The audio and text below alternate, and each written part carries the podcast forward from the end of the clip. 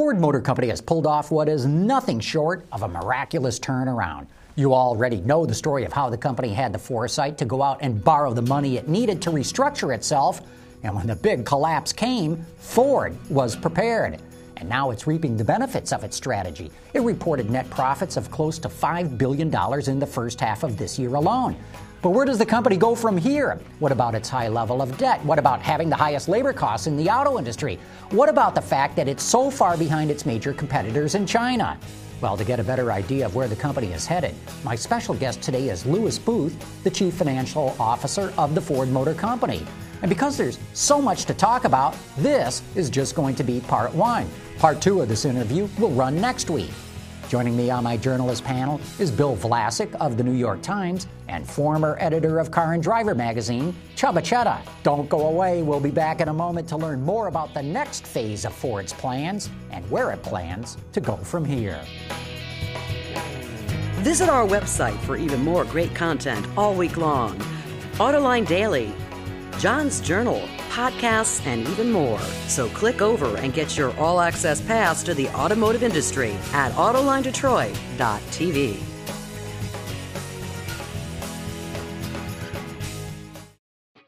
From our studios in the Motor City, this is Autoline. Here now is John McElroy.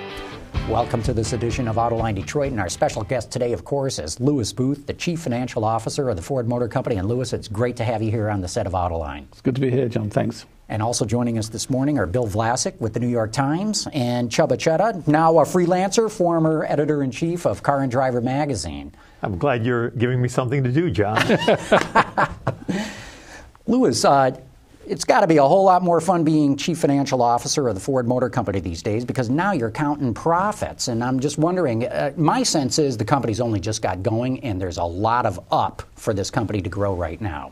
Yeah, you know, just reported the second quarter. It was a, a very strong quarter. Um, you know, we said at the time, well ahead of our expectations. Uh, so we're going to have a strong year this year. You know, good automotive profits, good profits from Ford Credit. Um, and, and positive cash flow, and we're going to have an even better year next year. The thing that seems uh, so impressive to me is that all of Ford's business units, at least automotive ones, no matter where you look in the world right now, are profitable. How did you get it turned around in Europe when so many other mass manufacturers are struggling there? Well, a, com- a combination of, of, you know, it's both revenue and cost. You know, that's, that's how profit works. Um, we've got great products in, in Europe, and, and uh, we've been really working hard on the product lineup in the last uh, five years in Europe.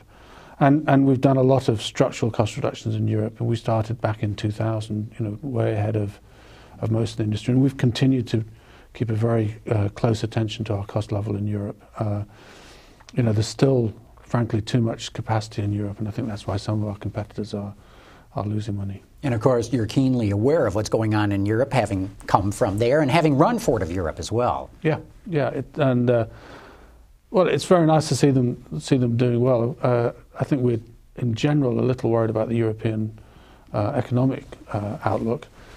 You know, Europe was uh, very proactive last year with scrappage programs. You know, their equivalent of cash for clunkers. So actually, uh, despite the tough year, the, the, industry levels last year were pretty good in Europe. They're going to come off this year uh, somewhat, particularly in the second half. We think so. That's that's a bit of a concern for us and the European team is working very hard on on uh, making sure they continue to deliver the business. Lewis, where do you see the uh, industry levels in the United States in the near term? It's been a slow recovery. Ford's been outperforming the market, but it's um, still uh, pretty depressed. Do we have any hope looking up soon? Well, it, it's. I mean, it is recovering. I mean, uh, you know, last year was very depressed at, at 10.6 million industry. The way we count it with medium and heavy trucks. Uh, this year we're, we're expecting to be between 11.5 and 12. Uh, I think the first half was just, just below 11.5 and, and uh, uh, July was at about 11.5. So we're, we're expecting to see uh, continued improvement, but very slow. Uh, and it's going to stay slow for, we think, some time. I'm curious about the uh, product strategy. Uh, you're bringing over some of this great product from Europe. The Fiesta's just introduced. Uh, we've got the Focus coming in a little bit. But the problem with these vehicles has always been they're almost too good for the U.S. market, and consequently they're a little expensive. And sure enough, the Fiesta pricing is uh, fairly dear for that uh, segment in the U.S. How's that going to work? How are you going to either get people to buy them, or if you have to discount them, how are you going to make money on these premium products? Well, I think things have changed a little bit. You know, first of all, Fiesta is competitively priced in its segment. Uh, in actual fact, in, in uh, the early orders, we're getting a very a strong demand for the, the higher specified series. So we're already seeing customers are actually, I think, looking for value rather than necessarily just sticker price. And uh, we, we, as people get more interested in small cars, uh, they don't want to trade off attributes. They still want cars that do everything they used to. And you know, we expect them to we expect to see customers coming into our showrooms and specifying cars pretty well, and, and early indications are that's what they're going to do. Well, I'm, I'm, glad to hear that, but I'm almost a little surprised because you know two years ago we had the very expensive gas in the U.S. and we were well over four dollars a gallon, and American customers always get very interested in fuel economy, and when gas drops back into the twos, they amazingly rapidly lose interest in fuel economy and, and whether gas prices are even going to come back. So I, I, think that's a great thing, but I wonder if that can be sustained for the long term. I mean, well, the small car segment is is down a little uh, versus you know the peak of 2008, but it's still, I think it's the largest segment in, in the industry still. So, uh, and and for us, you know, we were not participating fully in it. We we had Focus. We're going to have a a new and improved Focus at the end of the year, but we didn't have a, a you know a B car, a, a Fiesta size car. So we think there's plenty of opportunity for us to, to be into business that we weren't in before. Hmm. What's your sense, though? Do Americans really truly want small cars, which they never have in the past? Not in big numbers. There's always going to be people who like it. Or are they going to gravitate that way because, as the issue that Csaba just raised, prices are going up. I mean, the, the average transaction price in the United States right now is over $29,000. And I think a lot of people are just buying small cars because that's what they can afford now. Well, I think it. I think it's going to be a number of factors. Um, you know, our assumption is that that over time fuel prices are going to go up continually. They'll, they'll spike up and down. You know, there'll be noise, but in general, they're going to be going up. So the the economic advantage of small cars is going to grow over time, um, and clearly, uh, you know, in a stressed economic environment, um, sticker price does count. So I think there will be some segmentation due to economic circumstances. But and, and I think the, the, you know the last thing is small cars are getting better and better. I mean they, they aren't the trade-off that, that perhaps they once were. And I think there's there, there are a number of people who once they get into a small car will be very happy with what they've got, like the fuel economy, like the, the, the cost of ownership equation, and and stay there. Are, are these Fiesta premium prices going to encroach on some other cars in the sense that you've got this uh, premium price point for the current Fiesta? The new Focus will be another high quality car with lots of content and presumably will be priced above Fiesta. It almost puts it on top of Fusion. So, how do you resolve that situation in the future? Or, or does that mean the Fusion has to get more expensive, which doesn't seem like a satisfactory uh, uh, way to fix it? Well, I, you know, I, I, would quibble a little bit with with uh, with your comment about premium price. I think we're competitively priced. We have opportunities for people to specify their cars quite well, and, and therefore uh, pay you know a higher price. But but you know the leading Fiesta is is on the nail with its leading competition, mm. um, and and it's it's then you know as it always is, it's the customer's choice of how they want to specify the car. Um, and yes, I think we will see with both uh, Focus and you know, next generation Fusion, we'll see a continued uh, effort to improve the value of our products. And you know, we saw even with the with the 2010 model year Fusion that a, a much better product resulted in uh, customers actually wanting a, a, higher average mix of the vehicles, so more highly specified cars than, than we've previously been achieving because they they saw that the way we'd specified the car was equip the car the way they wanted to, to, it to be equipped, and they saw it as value. Hmm. Uh, Lewis, is, is, Ford still gaining um, new customers based on consumers who are uncomfortable with the government's role in the GM and Chrysler bailouts? Um, I know you've done a lot of research on that, and I'm wondering if that's if that's growing. Is it is it sort of peaked? Uh, is this a permanent thing for you? I, I, it's hard to tell exactly uh, how long this effect is going to last. I don't. I don't think actually we win any customers because of um, that piece of history. I think we have had the opportunity to get a lot more customers into our showrooms, people who want to come and see Ford because you know we're perceived as different to to our domestic competitors. I think the product has been the reason that we're seeing our, our share improve. I, but I think the real opportunity we had was customers are going to come and look at Ford uh, showrooms, and at the time we were just becoming increasingly competitive with with cars. You know, we'd always been strong in in uh, trucks. Customers al- had always come into, you know, if they're in the truck market, they were always going to come into a Ford showroom to have a, a, a good look at what the latest Ford truck or SUV was. We were, you know, latterly weaker in cars. I think the opportunity we had was as our as our new cars were arriving in the showrooms, people wanted to look at Ford because we were different. There's no question that Ford's got a good buzz going about it right now. Your, your quality numbers look sensational, top of the list for yep. a mass manufacturer. As you indicated, you've got exciting new products, people are coming in. But the questions that, that are raised about Ford largely center on the high level of debt that the company has. This year, so far, you've paid down, I think, $7 billion in debt in, in the first six months. Can you keep that rate of pay down going? Well, I'm not, I'm not going to predict the, the rate. Um, because then I'd have to issue an 8K, which would upset my boss. Um, but but we've said by you know at the moment we we have uh, a negative net cash, so we have a net debt position, so that's gross cash less gross debt of 5.4 billion dollars. We've said uh, by the end of uh, next year we'll be into positive net cash, so our, our gross cash will exceed our gross debt. Um, so you know there's a trajectory that we're on. Uh, it's it's important uh, to us to to uh, pay back our debt and, and uh, repair the balance sheet, which has been heavily stressed in the last couple of years. But but I think you have to put it in perspective of that's one of our priorities.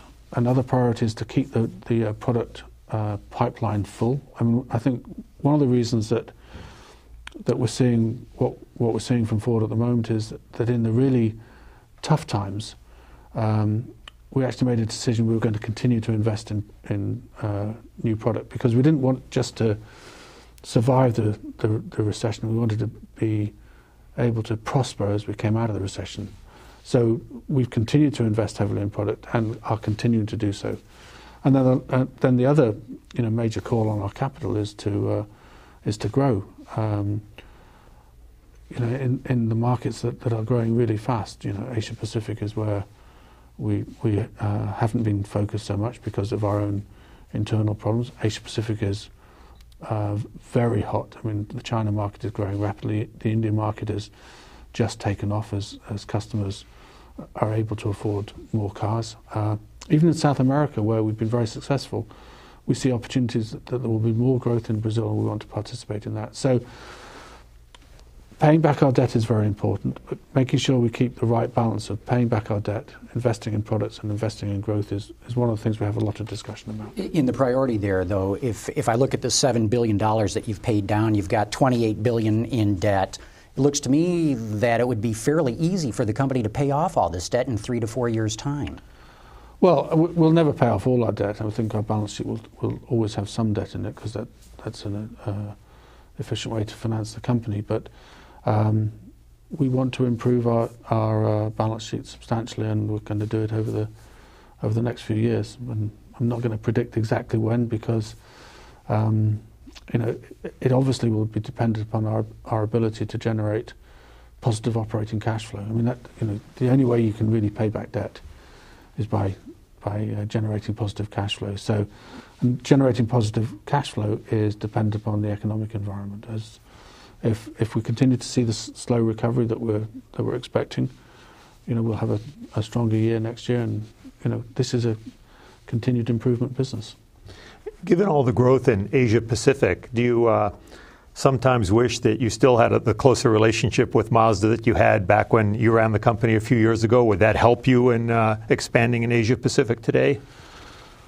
Um, well, actually, we still have just as close a relationship with Mazda. It just isn't isn't the financial relationship it was. You know, in, in our very difficult uh, circumstances, we had to uh, sell down our, our, share in them from um, over 33% to now at about 11%.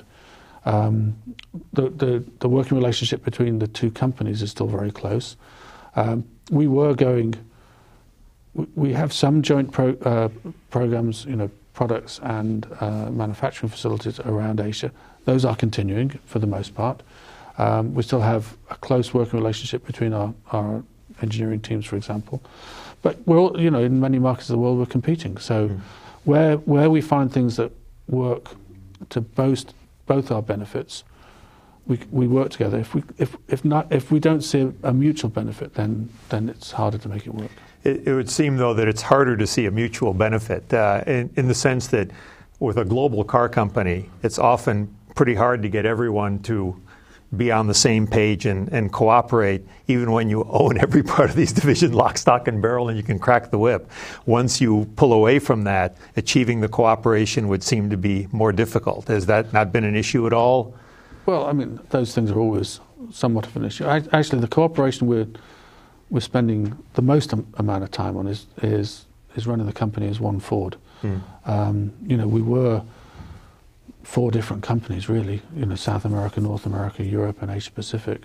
Um, what, one of the you know the intended consequences by Alan of driving the, the business together was helped tremendously by the crisis because as we ended up with you know much less available capital, uh, it sort of really helped us accelerate coming together because when you're really you know hard up, um, if the choice is I'm either going to do a joint program with the rest of Ford, or I'm not going to be able to afford to do a program at all, it's much easier to to to, to make one Ford stick. Now, that was accept, I think it was a, a good catalyst, um, but we're, we're clearly now working in a completely different fashion to you know, three or four years ago where we were these four separate companies. So that's the thing we're, we're working on, on so hard. And I think you can, I think the customers beginning to see the benefits. I mean, the customers beginning to see the uh, benefits in, in um, North America with, with the, small cars, as we've discussed. We're, for example, in, in Europe, we're seeing benefits of EcoBoost engines and, and uh, more availability of automatic transmissions, which was hard to justify when you were developing cars just for Europe. Mm if you're developing cars and calibrating from them for the world, then Europe has has a bigger portfolio. Uh, Asia Pacific, who previously was reliant on on uh, just on Europe for product, uh, and Asia Pacific always wanted great gas engines with great automatic transmissions, something that that wasn't as high on uh, Europe's priority list because they wanted great diesel engines and great manual transmissions. Now, One Ford is delivering a better sort of palette of products to all the regions. And, and you know, we're fortunate to have Derrick Kuzak, who's worked with Mazda, been based in Europe for a, a, a long time, knows the global requirements. Uh, and I think his discipline of implementing uh, products that aren't a compromise anywhere in the world, do match customer uh, requirements, is, is, a huge asset to us. Hmm. What about on the cost side, Lewis? You've taken a, a lot of jobs and uh, out of the system. You've taken uh, a lot of production out of the system. Are you right sized at this point? Uh, and how does this relate to the rest of the industry? Because there's still, by most people's opinion, too much capacity in North America. Well, we are, um, you know, our, our, our, plan is right sized. We still have uh, uh, some small elements of the plan to complete as as some product lines uh, reach the end of their natural course, we have uh, two assembly plants to close in North America still. Uh, all, all announced, the, the workforce know about and we're making the appropriate plans. But then I think our, our uh, capacity will be about right sized for the way we expect the industry to be. Uh, I think we're more or less there in, uh, in Europe. We're pretty close in, in South America. And in Asia Pacific, it's a different problem. We don't have enough capacity in Asia Pacific. and you know, we've announced capacity expansions in various countries in Asia. Once you close those two plants, if uh, business in the U.S. and Europe starts picking up, uh, and you have to start adding production capacity, have you figured out the strategy? Are you going to open plants, run more overtime, try and you know resist capital investment as much as possible, or is there a different approach?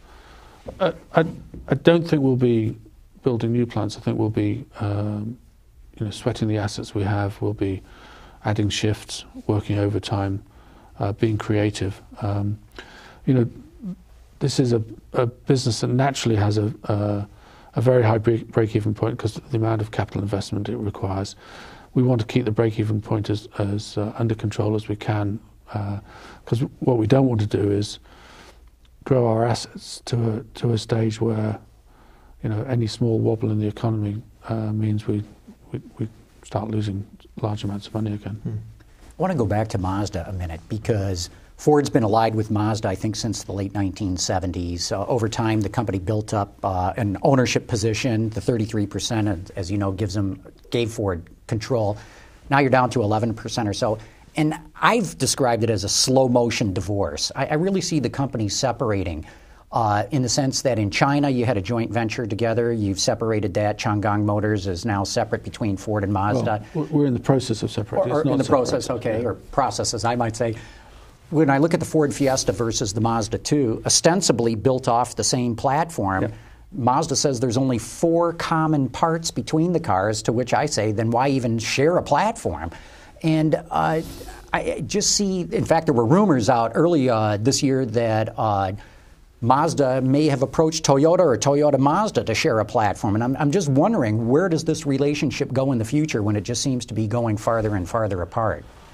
Well, um, it, it, will go the way it's been going, um, where we see uh, mutual opportunities, we'll work on them. Where we don't see mutual opportunity, we won't. Um, you know, the world's very different from, from 30 years ago. Uh, Mazda is a much, much stronger company than it was. It, it's, uh, it's, it's well managed, it's got a great product portfolio.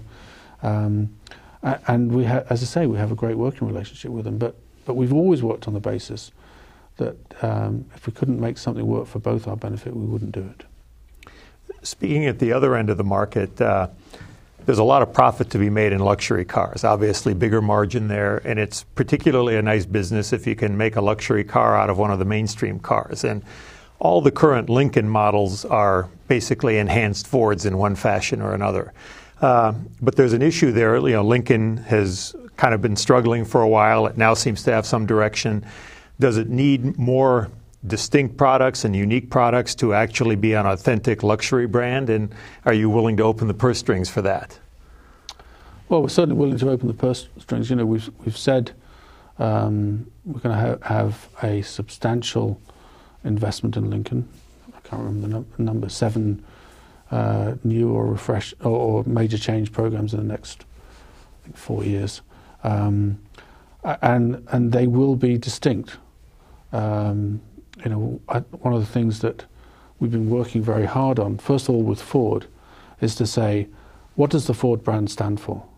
And make sure that all our cars and trucks, crossovers, SUVs, uh, whatever, uh, match what we call the Ford DNA. So, you know, you recognize the steering characteristics, you recognize the ride characteristics, you recognize the ergonomics, all those elements, and, and you recognize the design themes.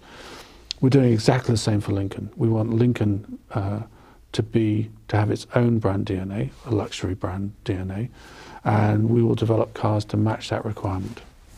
But will they be unique cars? Because you know, you look at the luxury landscape, and BMWs and Mercedes are not gussied up cheap or anything. Uh, Audis are often you know Volkswagen based, and they've made that work. Uh, but Cadillac, the successful, uh, the CTS is not based on anything else. Uh, do you see any totally ground up, unique uh, Lincolns in order to uh, compete there?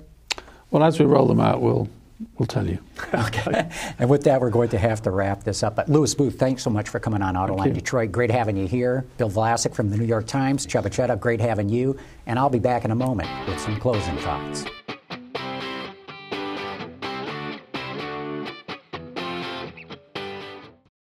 As I mentioned at the top of today's show, there's just too much to talk about when you get somebody like Lewis Booth to come on the show.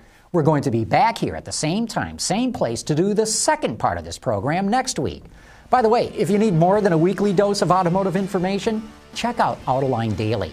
Just as the name implies, it's a daily report of the top news from the global automotive industry.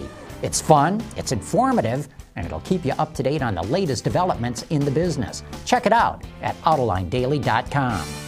But that brings us to the end of this show. Thanks for watching and join us again next week for part two of my interview with Lewis Booth.